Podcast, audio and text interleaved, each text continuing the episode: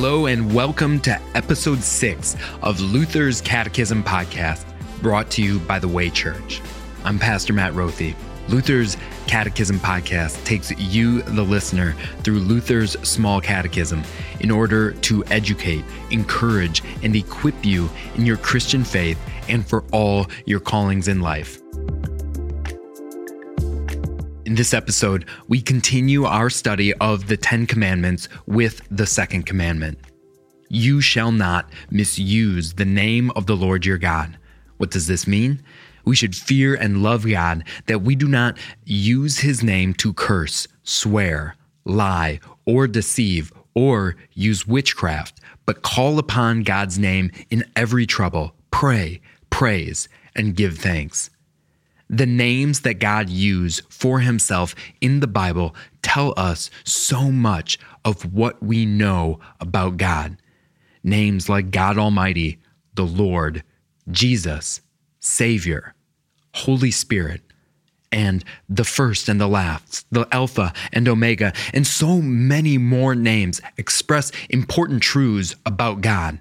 It's vital that we know and believe in the true God. Therefore, it's easy to understand why God gave us a commandment that forbids us to misuse his name in any way. Because God is holy, and he is our creator and our savior, and he deserves our respect. And so the second commandment reminds us that we very often show a lack of respect for his name and dishonor it.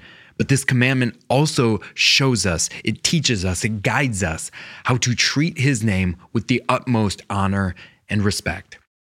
If you're following along in your own Luther's Catechism book, we are on page fifty-three, going through questions thirty-nine through forty-three.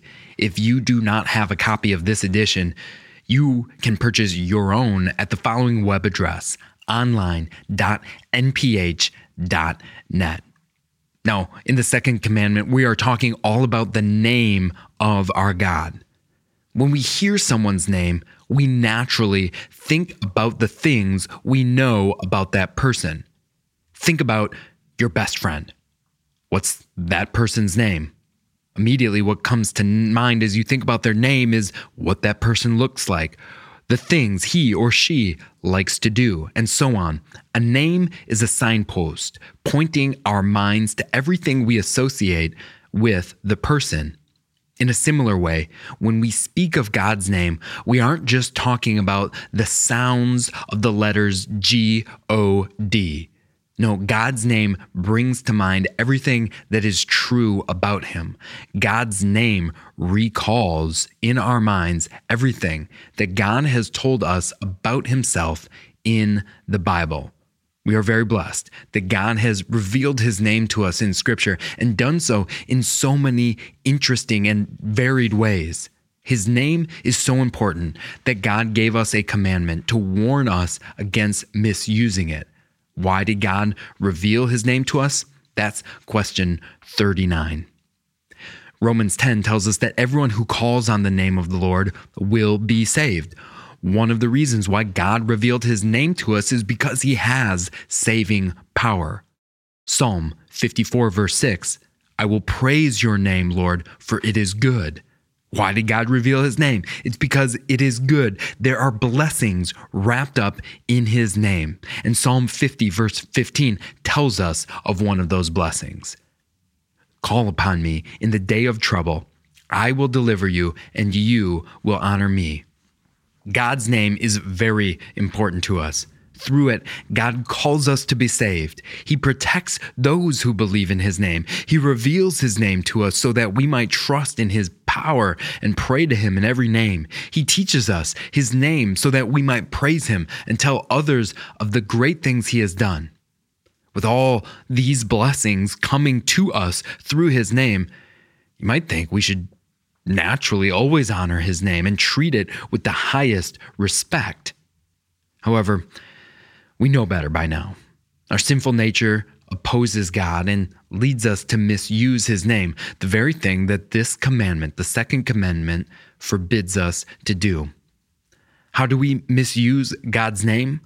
Well, God's law serves as a mirror for us, re- revealing that we are guilty of breaking the second commandment. The following passages are going to explore six different ways that we misuse God's name.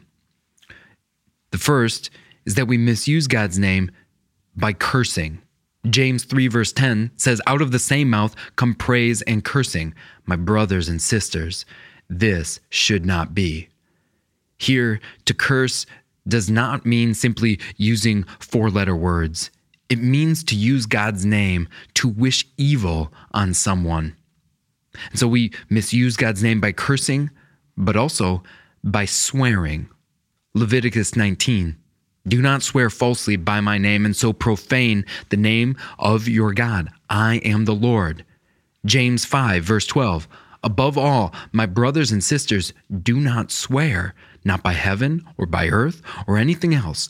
All you need to say is a simple yes or no. Otherwise, you will be condemned." Again, we misuse God's name by cursing and swearing. And here, swearing again does not mean simply using bad words, but it means to use God's name as a pledge that you are telling the truth. If we sin against the second commandment, it's by using God's name to defend a lie. We also sin against this commandment, as James five verse twelve tells us, if we simply swear unnecessarily. God's word encourages us very practically, simply yet let your yes be yes and your no a no.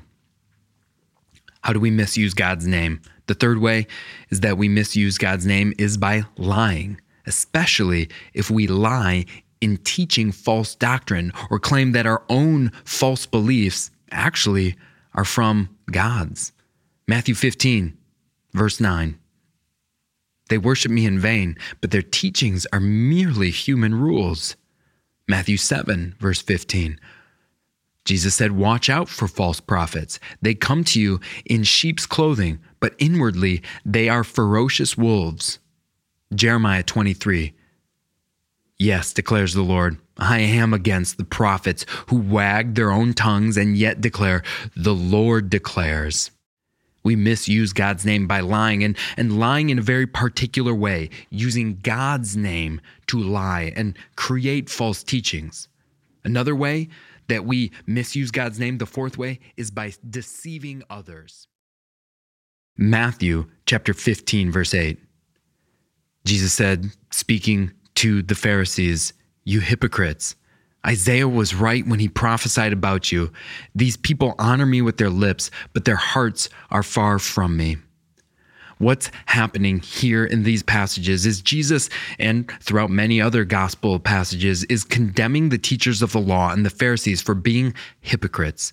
What he's saying is that the Pharisees, while they were members of the Jewish group that focused on keeping laws, and they even added laws given in the Bible, and although they claimed to follow God's law and tried to show off their goodness and godliness, their zeal didn't flow from love for God. Often they tried to use their godliness, in fact, to cover up evil things that they were doing, taking from others. Oh, this is how we misuse God's name. We use God's name to deceive others, as though we were trying to pretend that we are being faithful followers of God, but really just covering up our sins. There's two more ways that we misuse God's name, and one is by practicing witchcraft. What does that mean? Well, if we practice witchcraft, we are speaking of someone involved with the occult or doing things superstitiously, believing in good luck charms, for example. We sin against God's name because when we do things that are superstitious, we're trusting in power that ultimately does not come from God, maybe even comes from Satan, and is opposed to the power and will of God.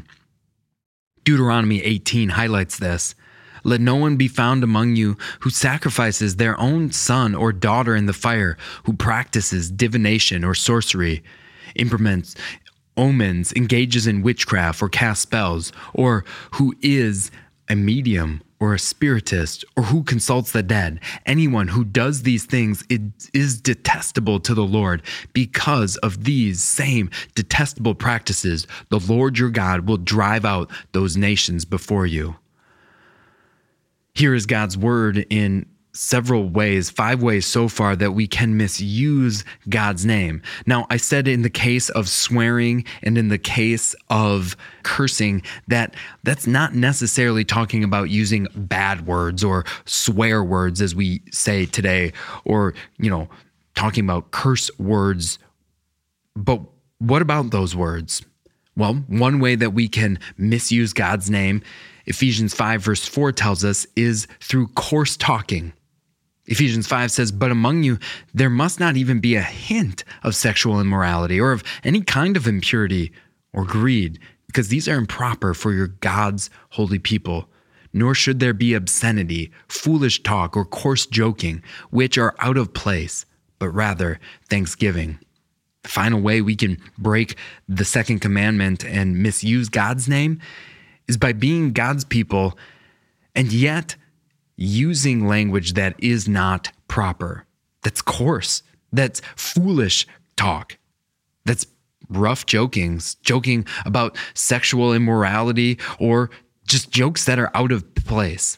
What we should instead do is, is use our voice to give thanks to God.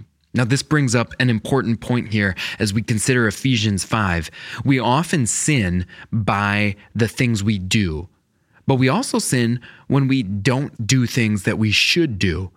When we do what God forbids, commit a sinful act, we call that a sin of commission. Commit a sinful act, commission. But when we fail to do what God commands, we call those sins of omission. We omit doing what God wants, a sin of omission. How do we sometimes dishonor God's name? By our failure to use it, by our by our sins of omission?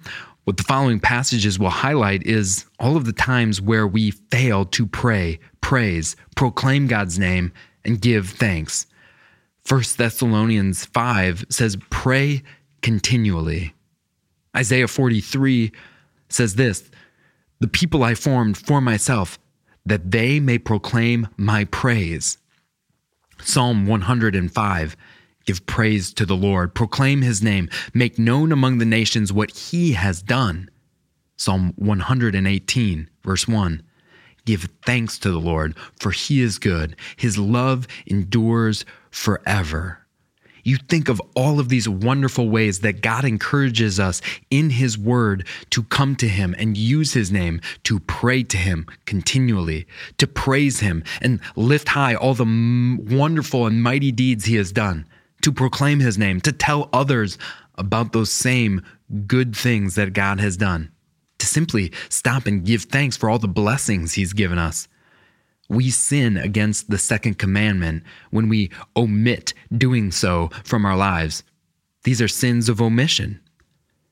Jesus spoke to the Apostle James, telling us that whoever keeps the whole law and yet stumbles at just one point is guilty of breaking all of it. James two verse ten. We're guilty of breaking the second commandment. Oh, perhaps we can think of specific times when we have cursed or used God's name to swear needlessly or, or placed our trust in a good luck charm. But at other times, we have simply failed to use his name to pray, praise, or give thanks. How do we know that our, that our sins in so many different ways against the second commandment are forgiven? Well, hear this in Second Corinthians chapter five, verse twenty-one. "God made him who had no sin to be sin for us, so that in him we might become the righteousness of God." There is no end to the joy that meditating on this passage gives us. The fact that we who are so full of sins against the second commandment, by the things we do and the things that we don't do with God's name, God took all of those sins upon his very self, that he took our misuses of his name onto him. And what did he give us in exchange? Something that belongs to his name and his name alone, righteousness. He gave that to you. And so now your standing before God is of someone who is righteous. Oh yeah, we are sinners who have heard the wonderful message that Jesus' perfect obedience to the law is credited to us. Because of Jesus, we are counted as righteous, sinless in the sight of God. on. Therefore, we want to obey his commandments, this one and all of them, in order to honor his name. How does God's word serve us as a guide who want to keep the second commandment? Well, think again about all the ways we omit doing it. We don't pray. We often don't praise, proclaim, or give thanks, but knowing what Christ has done for us moves us to want to do all those things. Why? Acts four, verse twelve. Because salvation is found in no one else, for there is no other name under heaven given to mankind by which we must be saved. If God's name and God's name alone saves, it is our joyful response to the message of the gospel to proclaim that name and rejoice in the salvation that we have. Psalm fifty, verse fifteen, knowing who our God is and what is involved in his name moves us to call upon God in the day of trouble. He has promised us, I will deliver you and you will honor me. Psalm fifty-two, verse nine, for what you have done, I will always praise you in the presence of your faithful people, and I will hope in your name, for your name is good. Ephesians chapter five, be filled with the Spirit, sing and make music from your heart to the Lord. Always give thanks to God the Father for everything in the name of our Lord Jesus Christ. How do we use God's name? We use it to praise him, and we think about all of the wonderful ways that we do praise him in worship by singing and making music, by singing and, and confessing our faith together with God's faithful people gathered around his word and sacrament. We do this in worship. We keep the second commandment. How else do we keep the second commandment? How else does God's word serve as a guide for those who want to do so? Consider the following passages. Matthew twenty-eight, God's great commission. Go and make disciples of all nations, baptizing them in the name of the Father and of the Son and of the Holy Spirit, and teaching them to obey everything I have commanded you. And surely I am with you always to the very end of the age. That is God's mission for the church. In Acts chapter four, we see Jesus' disciples say these words, we cannot help but speaking about what we have seen and heard. How do we keep the second commandment? We too can't help speaking about the good that we have in God's name. This is our lesson on the second commandment, which is, in fact, all about God's name and how we shall not misuse the name of the Lord your God. As you consider God's name, think about maybe your name. Do you know what your name means? Do you know why those who named you picked the name that they did? Sometimes parents pick a name for a special reason. Well, God picked his names for very special reasons too. The name of God tells us many important truths about him. A fascinating biblical narrative that you can read about comes from the life of Moses in Exodus chapter three. One day when Moses was taking care of his father-in-law's sheep, something unusual happened. He saw a bush that was on fire but didn't burn up. From there, God revealed and proclaimed one of his names to Moses, a simple name, yet one that taught Moses a lot about God. I want to invite you to read Exodus chapter three with those whom you're studying the catechism with. Use it as a chance to study God's word and for personal devotion. Here you will hear about God revealing himself to Moses at the burning bush by saying, I am who I am. This name, I am, teaches us a number of important things about God. First, God says is, and he doesn't depend on anything else to exist. He simply is. Second, God's name doesn't change. He is the same yesterday, today, and forever. When Jesus applied that name, I am who I am, and applied it to himself in the Gospels, people knew that he was claiming to be God, who had given that name to Moses. As you study Exodus three and you reflect on God's word, describe a situation in your life when you can find comfort in knowing that God doesn't depend on anything else to exist. Tell about a time, think of a circumstance when knowing that God would never change was helpful and comforting for you. We end this episode with a quote from Martin Luther. God's name cannot be misused worse than for the support of falsehood and deceit. all misuse of the divine name happens first in worldly business and in matters that concern money, possessions, and honor. This applies publicly in court, in the market, or wherever else people make false oaths in God's name or pledge their souls in any manner. This is especially common in marriage affairs. But the greatest abuse occurs in spiritual matters. These have to do with the conscience, when false preachers rise up and offer their lying vanities to as God's word. Friends, in Luther's quote here, we remark about the dangers and the varied ways that we can misuse God's name. And so as we close again, we reflect on really the good that is in God's name. In Acts chapter four, God's disciples were, were facing persecution, being told not to talk about the word of God, not to speak his name. In response, they replied, "Salvation is found in no one else, for there is no other name under heaven given to mankind by which we must be saved." May God be with you as you too can't help speaking this wonderful name that is God's. Thank you for joining us on another episode of Luther's Catechism Podcast.